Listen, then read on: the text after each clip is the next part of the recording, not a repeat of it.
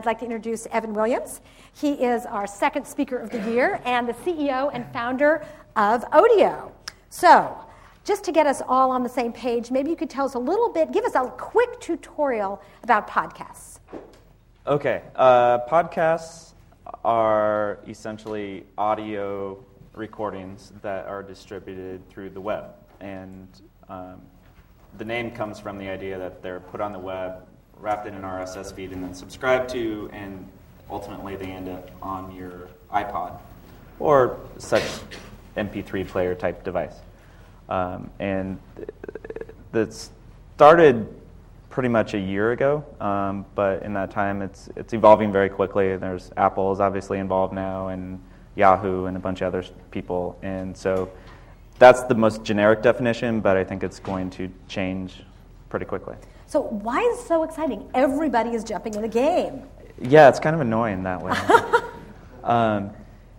I think it's exciting for a few different reasons. I mean, I use the phrase, the webification of audio is how I like to describe what's happening with podcasting.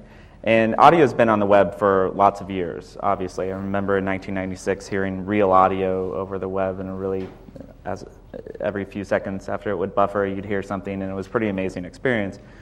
And then streaming radio has a surprisingly large audience, but it wasn't really a mind-blowing, compelling experience for a long time.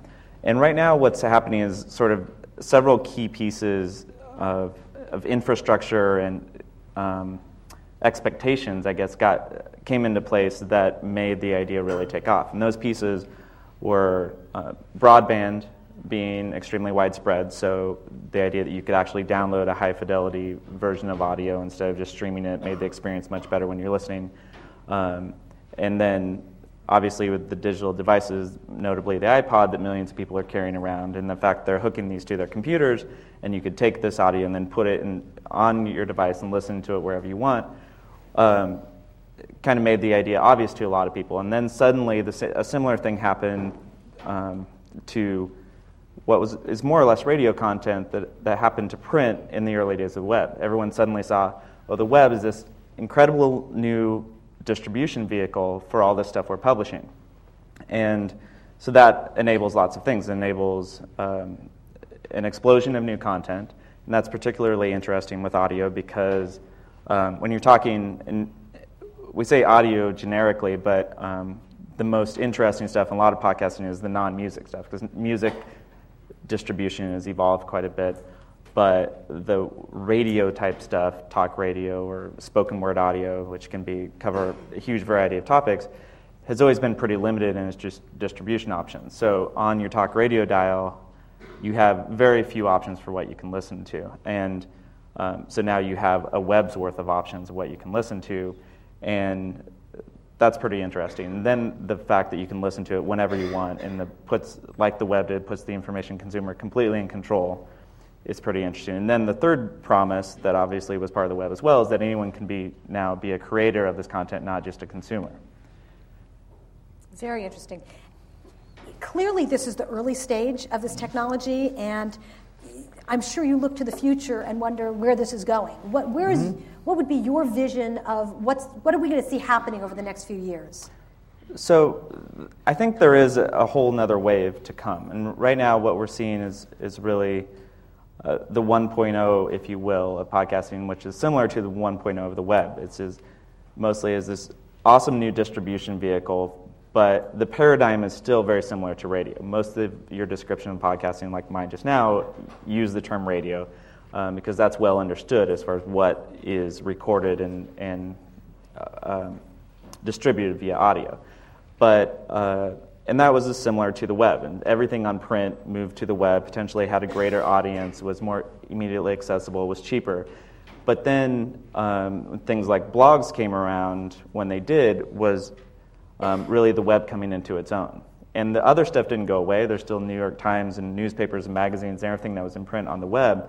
But what blogs introduced was a form of publishing that didn't exist in print and took advantage of the intrinsic qualities of the web, the idea that you could publish several times a day because it didn't cost you anything and it didn't cut down any trees, the idea that you could take advantage of the hyperlink and add value and context and make it, you could make it more interactive and two-way with comments and referrer logs, and you have this distributed conversation, was a whole new type of publishing, one that really made sense for an individual to do as well as a corporation, and it was just a native form of web publishing.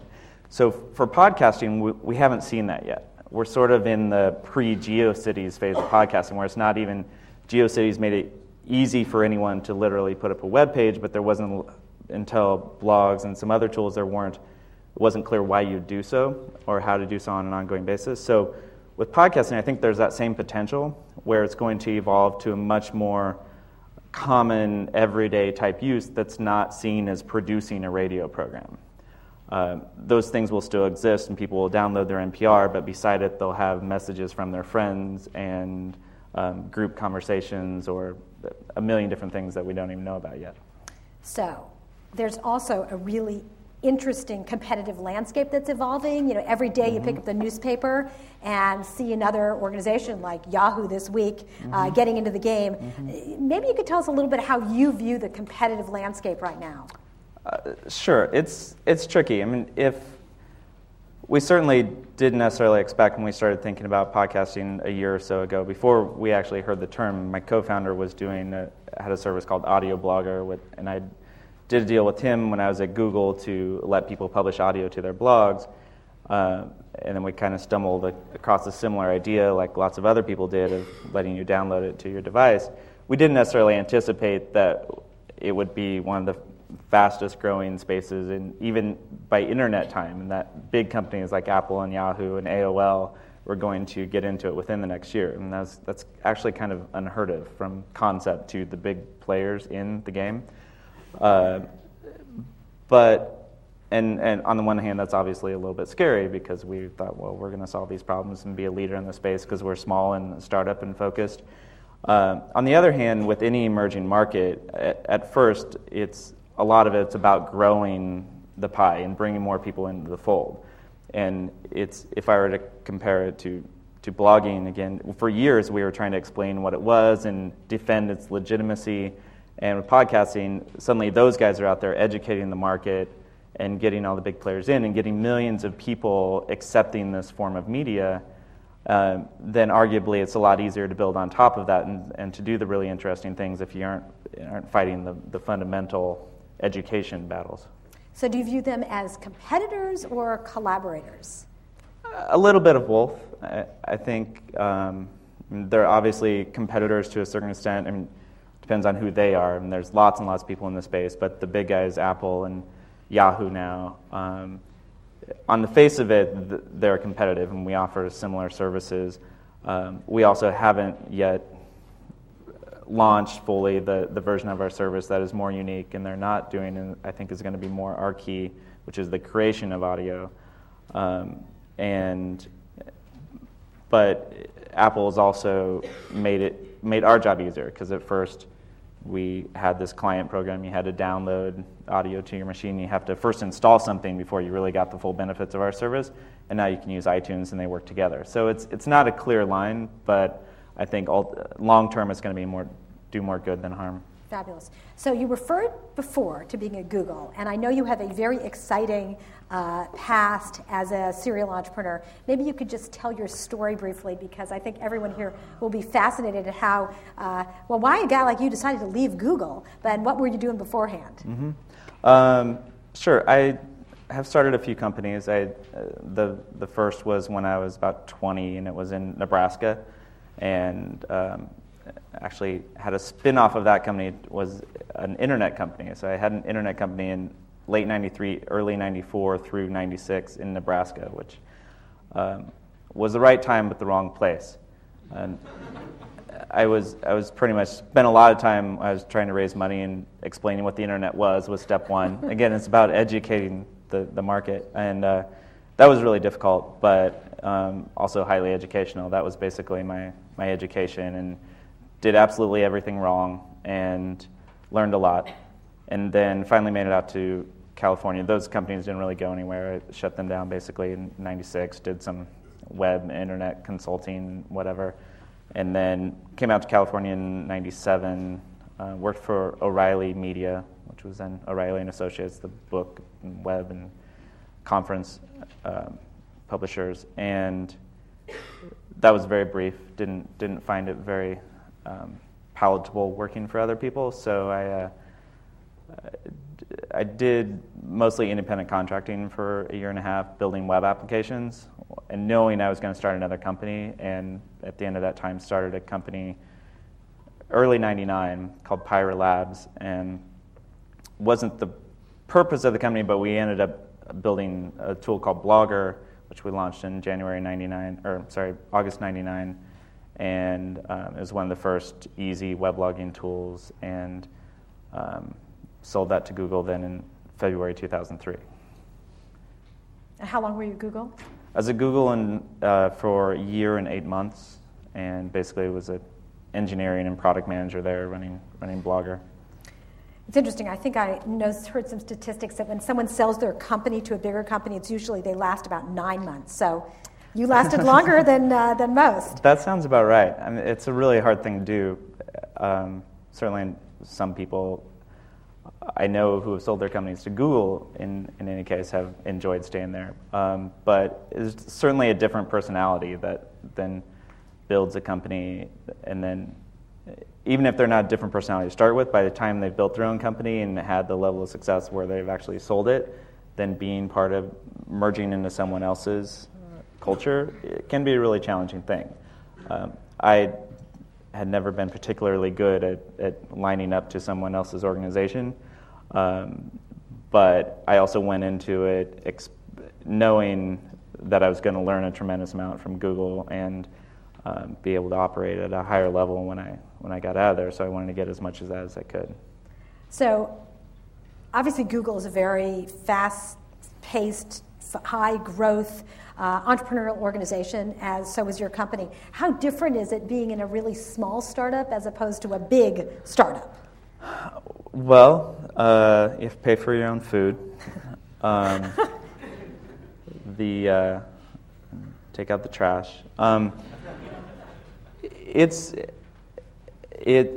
For me, it's not tremendously different. I mean, it's a very different experience, of course, founding a company and working in a company. So there's that difference as well as the difference of size. And at any company, there's lots of different experiences. So there's certainly small entrepreneurial teams at Google and other companies that feel a lot like startups. Even when I was at O'Reilly, I worked in their software group that was almost a startup. It's like a 25-person startup within O'Reilly and had very little to do with what the rest of the company did. So it's not necessarily that much different, but founding a company is certainly a world of difference than going into a company with all kinds of resources, and you don't have to worry about so many things that are just annoying things that you don't want to think about, and when you start a company you don't think about it. You want to build a product, or you have a great business model idea or something, and you have to figure out what are you going to do for health insurance.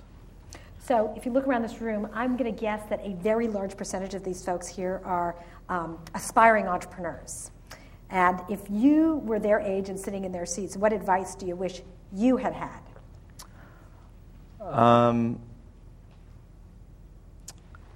Well, I never had any trouble taking risks. That wasn't a particular problem I had.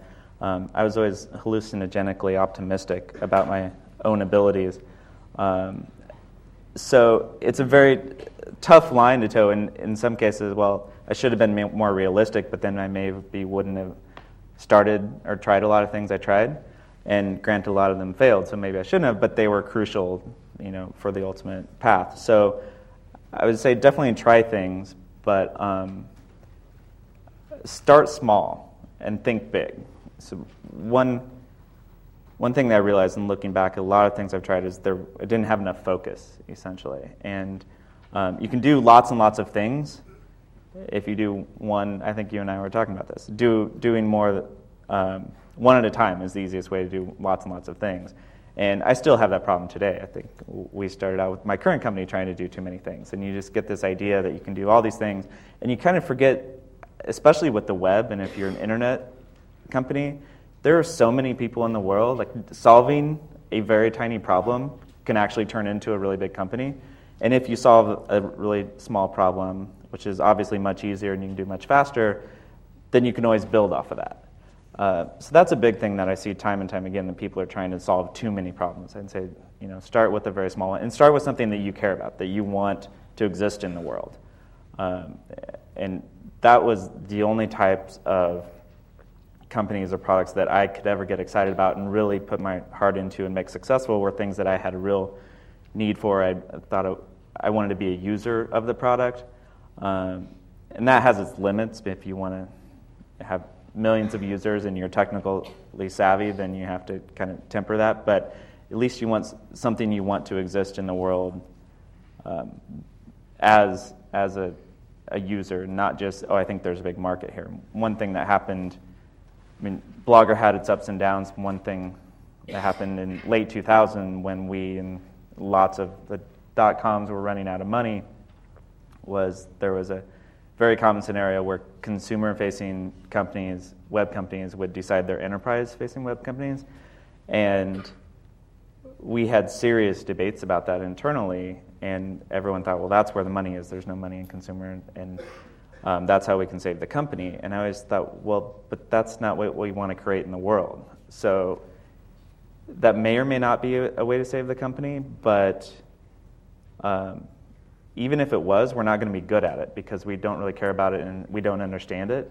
So let's stick with the thing we care about and understand. And ultimately, fortunately, I was the CEO, so I prevailed in that decision and turned out to work out. That's great. Now, you referred before to the fact that you got to take a lot of risks, but the flip side of that is you're going to have some stumbling and some failures along the way. Sure. Would you be willing to share with this very intimate group some of your biggest failures and what you learned from them? Oh, there's so many. You guys won't tell, right? No. Biggest failures. Well, I mean, my first company I actually started with my father, and that was a disaster from day one. And we did so many things wrong, and he had never really worked. He was a farmer, actually. And we were a publishing company that turned into an internet company. And I had never worked in a company. So we had no models for really even how things got done. And I mean, one of the biggest, I guess it's more of a symptom than a specific failure, but that caused many, many problems was just a lack of defining the roles about who did what. And that's something I've repeated several times. And when you have co-founders and it's not, if you don't have the classic, she's the engineer and he's the business guy or whatever it is, then there's often you want to start things with people a lot like you, and then you find you overlap a lot, and then you're unclear about who does what. And at first, it's fine because you're both doing everything and collaborating. And as you start to get people and you start to need to be more efficient and be focusing on things, it gets really messy. So I've certainly done that. So that's sort of the team building, understanding how to put together the right team at the beginning? It's not just putting together right. Even with the people you have, like you can have a great person, but it's about actually taking the time to say, you're in charge of this, this, and this, and I'm in charge of this. And of course, we'll collaborate about big decisions or, you know, pull each other in. But even if you have the exact same skill set, you need to say who's in charge of what. If there's more than one founder, not a clear hierarchy about who's in charge, that's a big one. So at Odeo now, You've now jumped ahead. That was your first experience. This is your most recent one, and yes, you have a lot of experiences under your belt. What do you see as the biggest challenges now? Is it internal? Is it organizational? Is it structural? Is it technology? Is it the market? You know, where for my current company? Yeah, current company. Where do you see the biggest challenges? It's interesting. I think one of the biggest challenges, if not the biggest, is maintaining focus. And again, with the focus issue, which was certainly a problem early on for me, but now I have to be much more disciplined because a lot of the diversions come externally. They're not just me saying, oh, I shouldn't look shiny thing. It's other people and it's opportunities. And now that I have enough connections, enough visibility to be to get access to lots of opportunities, it presents the new problem of having to choose. And having to choose really great opportunities that you don't follow is really hard. And it relates also to us starting out trying to do too many things because we thought, well, we can create, we can solve all these problems because no one else is doing it. And that was sort of a symptom of the market moving extremely fast. But even if we wanted to do all those things, we should have done fewer. And so we actually, there's a front page business section story in the New York Times when we announced the company and we weren't launching a product, and that just caused tons of distraction, and distraction from very interesting people. NPR was calling us, and VCs were calling us, and CNN was calling us, and it's really hard to say no to those people, and yet if I answered all those calls, and then we never would have got any product built. Interesting. Well, I want to make sure, I remember last week the audience was filled with so many exciting questions. I certainly don't want to dominate all the question asking. So let me open it up to all of you and see what questions you have for Evan. So, who's got a question? Nobody has a question. There we go. Yeah, please.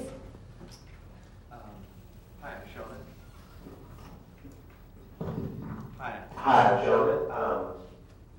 You're talking about, some of the possible future things with podcasting, leaving notes through friends, voicemail, whatever.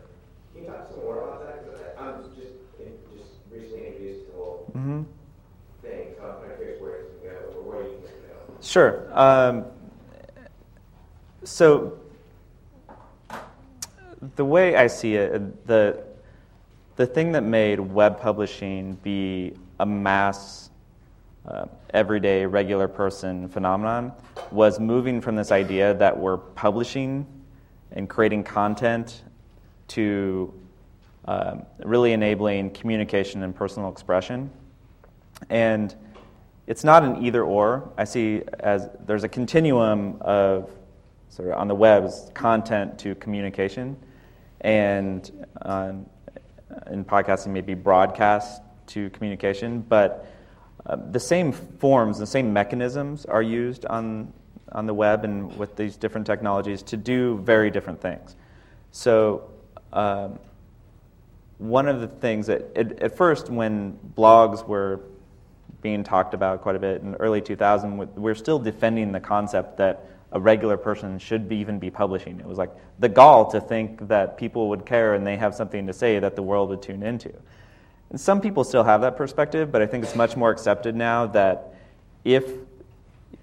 that having a place that you publish and it may be read by 10 people and it's just your ideas, or you're communicating with a very specific group, or you're just saying what's on your mind, is a much more accepted idea now, because we've kind of gotten away from that idea that you're publishing and you're trying to compete with Time Warner.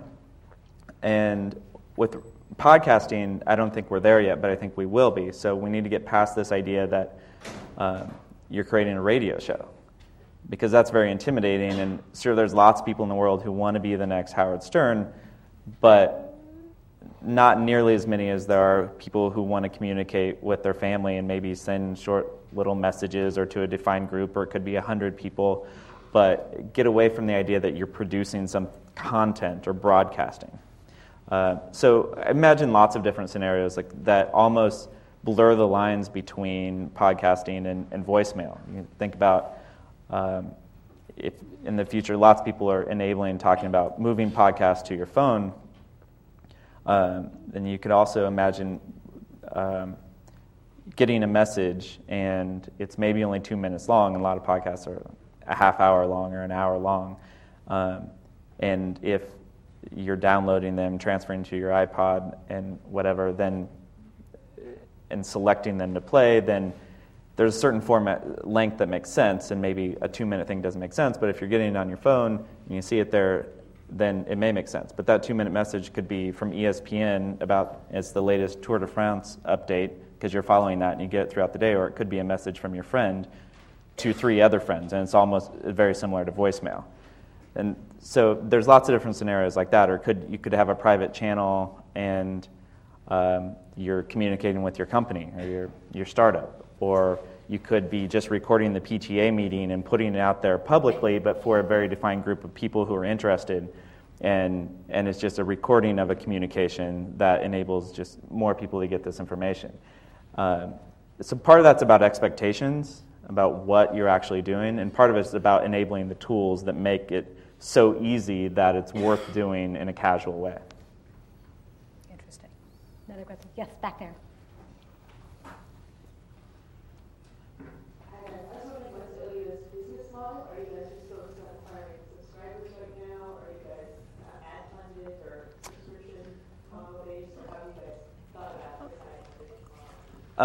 Good question. We right now we're focused on building a user base. We think there's going to be a lot of value in that. It's not blind, let's collect all the users we can and sell. We think there's many options. And a lot of people are talking about the advertising model for podcasting, which if you have the radio paradigm, makes a lot of sense. And the U.S. radio market's $20 billion, and reportedly those guys are pretty desperate and losing their audience as everyone's carrying around iPods and losing the demographics that they're interested in. And that's only in the US, and obviously it's a worldwide thing. I think there's going to be an interesting market for premium content that doesn't necessarily exist today. So you have audiobooks, audible.com, that takes books and turns into podcast, and more and more other stuff, but I think there's an interesting tier that would be self-service kind of premium content. It could be an expert who's an author or a speaker or just has an opinion on certain things and maybe has already a built-in audience. So I think people will pay for certain content. Our model could be a combination of those, and I think on the publishing side, which is the new tools we're about to release, fits very well with the subscription model, where the same type of thing that people pay for already a lot on the web is when you're talking about communication and personal expression, people pay, and that's what the cell phone market is basically. Both your monthly bill and people's ringtones are mostly about communication and personal expression. That's something that people traditionally pay for, especially younger demographics, more than content. So there's a lot of ways we could grow the service if we're enabling that to whether it's more powerfully communicate and express yourself. So I like the subscription business, but we don't have anything in place right now. Yeah. There's a lot of buzz about sort of video on sort of portable video. I wonder if you give your perspective on it, and sort of, hey, what do you think some potential pitfalls will be in the future for this, and sort of how you see your company incorporating this video? Good question. Timely question, being Apple just released the video iPod today. I think video is interesting, and a lot of the same things are going to happen to video. There's going to be a webification of video as there is with audio. Certainly the future where all video is on demand and comes over IP is coming. So you have, the way I look at video is like different mediums. It's kind of like the web is the most evolved medium, and if you use an RSS aggregator, you kind of get a picture of with the same mechanisms. You're reading CNN and your friend's blog that's published to 10 people, and that's the right mix of content for everybody, and they pick the little things, and there's a few big things. And in front of my TV in the future, I expect to sit down, and there's a menu of options, and there's The Amazing Race, and there's a video of my nephew's first steps. And so those are sort of the trends that I think are inevitable and going to affect video like they affected the web and are affecting audio. Portable video, to me, is slightly less interesting. It doesn't have a lot of the advantages that I'm excited about audio for. And part of why I got really excited about podcasting was it's been a really underserved medium, audio, and there's just been a dearth of options of what you could listen to at any given time.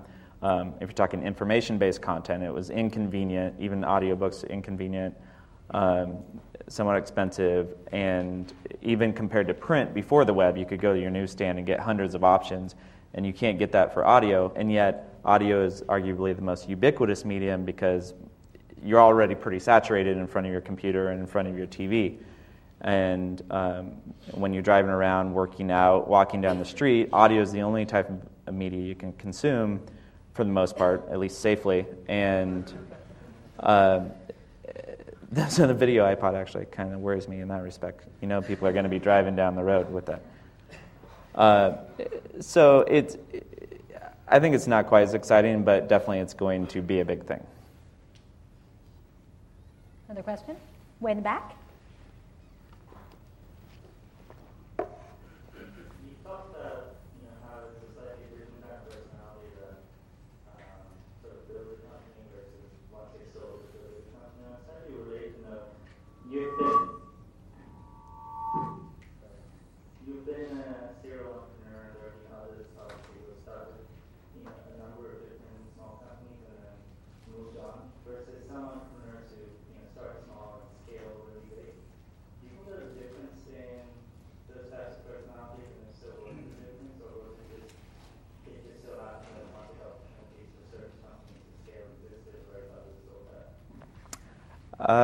That's a really good question. I probably don't have tremendous insight to that because there are certainly it's sort of a cliche that the entrepreneur isn't the same person who can really scale something and isn't the same person who can happily work in a bigger company. But then on the scaling side, there's obviously the examples of Bill Gates and Michael Dell and Larry and Sergey. And obviously those type of people exist. And in their cases, maybe it was they hit on something and did lots of really right things that created a massive company, and they didn't want to leave it because it was fun and exciting. And then there's other cases where the founder basically needs to be replaced by more of a professional manager who takes the company to the next level. So I think it is sort of a personality thing, but I don't buy into very many specific buckets of personalities, and I'm sure you can find analysis. There's this type of entrepreneur, this type, and this type. I would like to think that I have the ability to build a big company and scale it. That's not proven yet. Whether or not I'd want to, I don't know. I think a lot of it has to do with just desire as well. Like what interests a lot of people who build things is the invention part, and other people just like the idea of they turn their invention mindset to inventing the company itself at a larger scale. But I don't know. Well, I'm just going to chime in with a question here. Mm-hmm. Ask you a question that I get asked all the time, which is, can you teach entrepreneurship? Do you think that the skills you have are ones, or that some of them could have been taught? Sure. I mean, I think the only thing that can't be taught is really the strong desire. Because to me, entrepreneurship is just a combination of some skills, most of which I didn't have when I started, and just intense desire. And the more you have the desire, the more your ability to overcome the lack of skills or other obstacles. So I mean, being a good entrepreneur, I think, is being a good worker. I mean, it depends on what exactly you're doing, but I mean, being a good manager can be taught, I think. And certainly whatever field you're in, the knowledge or expertise to do something successful in that field can be taught. Great. No, there's lots. Yep. Hi, my name is Sohail, and you mentioned that audio media has always been the one that has had the opportunities, whereas the video and print media have been saturated. And also you gave a very good case as to why there is a high probability that audio media would be rising up. But at the same time, when we analyze the potential of any field, we should also be prepared for any possible setbacks that we might encounter in terms of the consumers accepting audio media. What setbacks do you predict? Setbacks to adoption of audio on a wide scale? It could be that there's not a really huge audience for spoken word audio because people are either, it just doesn't fit into their lives, a lot of people's lives. I mean, that could be a setback. But there's, when I think of the path that we're on now in enabling communication and personal expression, I think the biggest setback could be if it's too hard to do, which I think is one of the advantages of audio that can actually be really easy to do. I think people have an insatiable and ubiquitous desire for communication and personal expression, and enabling more ways you enable that, as long as it's easy, are going to be adopted in ways that we can't really anticipate. I'm sure there's other setbacks, like the servers don't scale and stuff, but as far as the trend in general, I'm pretty confident. But as I said, I'm always hallucinogenically optimistic. Okay. Any questions? Mm-hmm. How do you sort of gain users? Do you have an advertising budget? And why did you choose the name Odeo? It looks like it's like one of those ideas. So how do you gain users? I think it depends a lot on what your product is. I like the type of products that don't require a lot of marketing in themselves, and we're very fortunate with Blogger. We're able to get millions of users without any proactive marketing. Mostly it was a combination of word of mouth and press and word of blog, if you will. But we created a tool that let people talk to more people, and they talked about that tool. And there's a little Powered by Blogger, and it was the definition. I mean, it's the typical viral web thing. Odeo will hopefully be that as well. So we're not planning for lots of marketing. Different types of companies though do need more proactive marketing and distribution deals and advertising. Advertising, I think, is a last resort unless you have millions and millions of dollars, or if you're a direct response company. Image advertising, unless you're spending lots and lots of money, is generally a bad idea for a startup. And why we picked the name Odeo? Most people like the name Odeo, but we picked it at just brainstorming. It's my favorite type of name because it's unique. It doesn't mean anything. It's not generic. It's not like Audio Blogger, which we happen to own, but I didn't name that. It doesn't mean something exactly, but it connotes the right thing. So it's like audio, it's like voice, and it's short, and we're able to buy the domain. Great. Yep, back there. Then you're next. Okay, one, two. So there's been a lot of activity recently, the last 6 months, 12 months, around podcasting. And I'm curious to see your views on the role of podcasting, whether you see companies like iTunes and Yahoo's new recent launch of podcasting as more of an ecosystem, or more as a competitive landscape, or both? I think it's not yet an ecosystem. Hopefully it will be. I think there's a really nice ecosystem in the blogging world, and most of the tools interact with each other. And by its nature, podcasting is pretty open, and there's not a lot of exclusive deals. And you can put your Odeo feed in iTunes, for example, and you can mix and match these things. But there's not enough diverse players to make it an ecosystem. I think there's lots more tools, and it just has to evolve a lot more. It's not rich enough. There's not a lot of in the blogging world, for instance, you can plug lots of different things into your blog, and you can go as far as you want in terms of complexity, and you can, right now it's pretty generic and flat in the podcasting world, but I think that's just because it's new. But I don't think people are competing that much either. I think Apple introduced lots of people to podcasting. They put this thing on their desktop, and they didn't steal any customers for the most part. They just put it in front of them.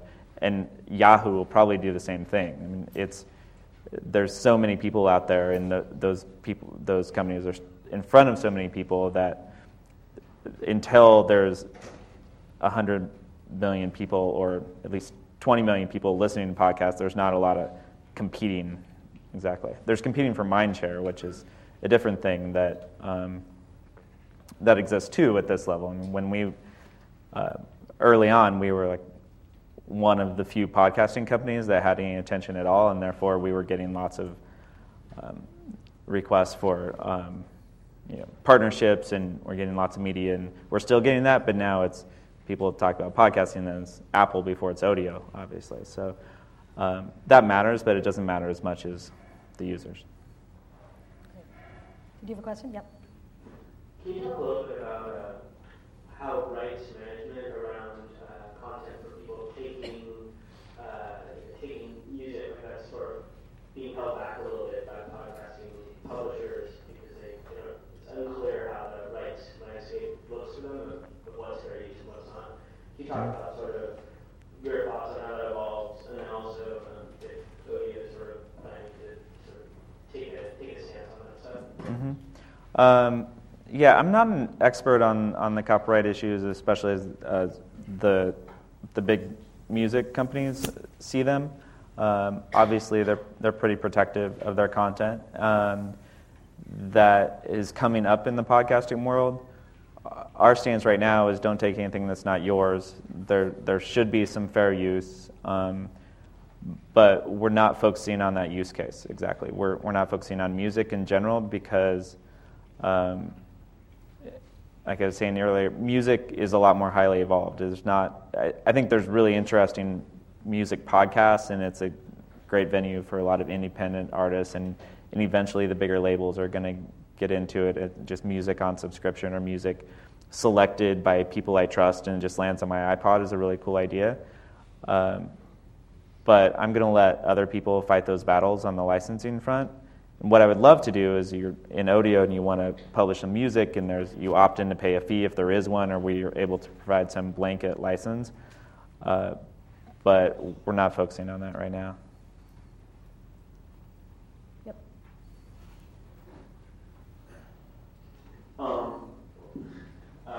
Starting to, or I guess with the social web and everything, you see a lot of problems with information overload in the blog sphere, but at least there, when you have too many blogs to read, you can just start scamming.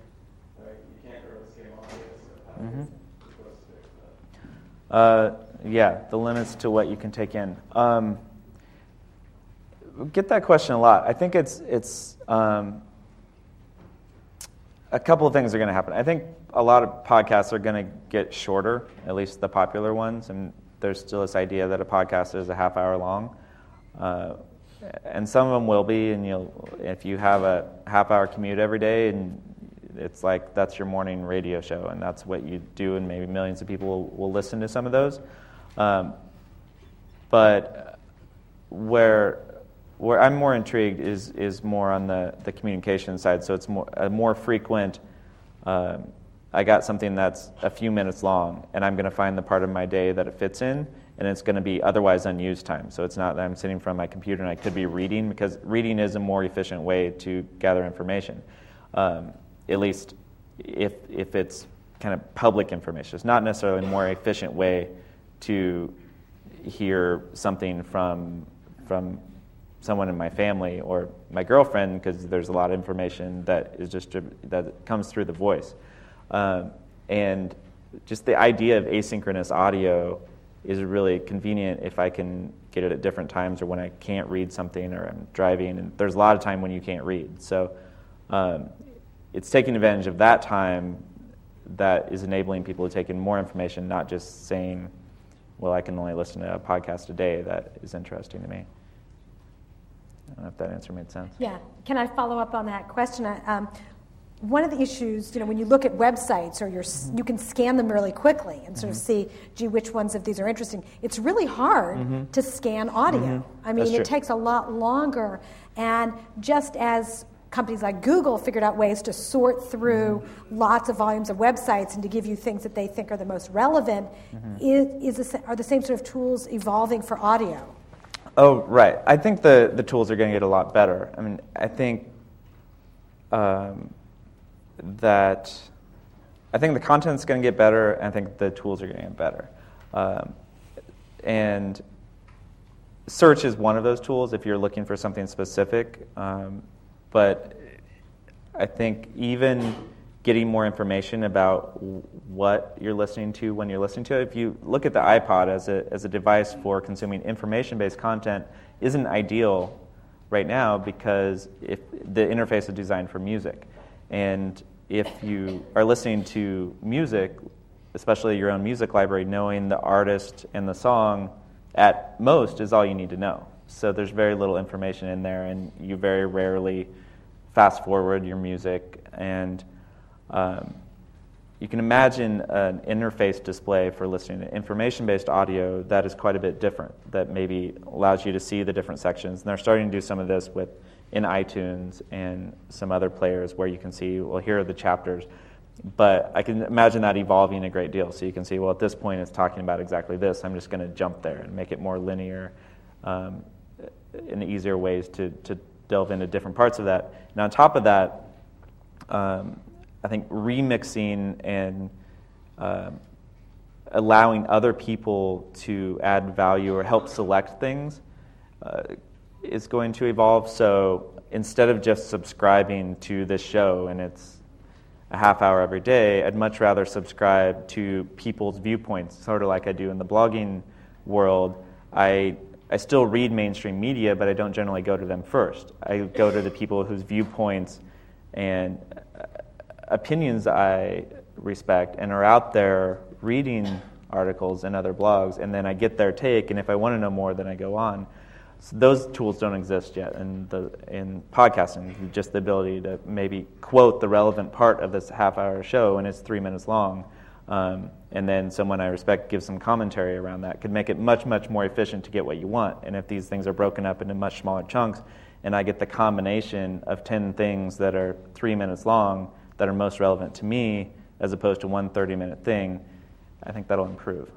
Yeah, I know one of my pet peeves, I've started listening to a lot of books on my iPod. Mm-hmm. So when I go hiking, I'll download a book and I get to listen to it. But often I want to highlight something. I want to put down the corner. I want to be able to, cut a piece of it out and say, gee, I want to remember that quote. But it's impossible to do. That's another big part of what I'm talking about in the evolution of, you can't do that on radio. Yeah.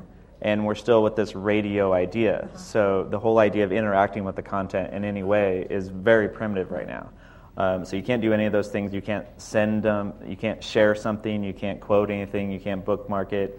In some cases, you can bookmark it, but you can't see what's coming up next. All these things are possible, but they just weren't built into the old paradigm. So I think we're not there yet. Right. We'll look to you to do it. Who has more? Another question? Yep.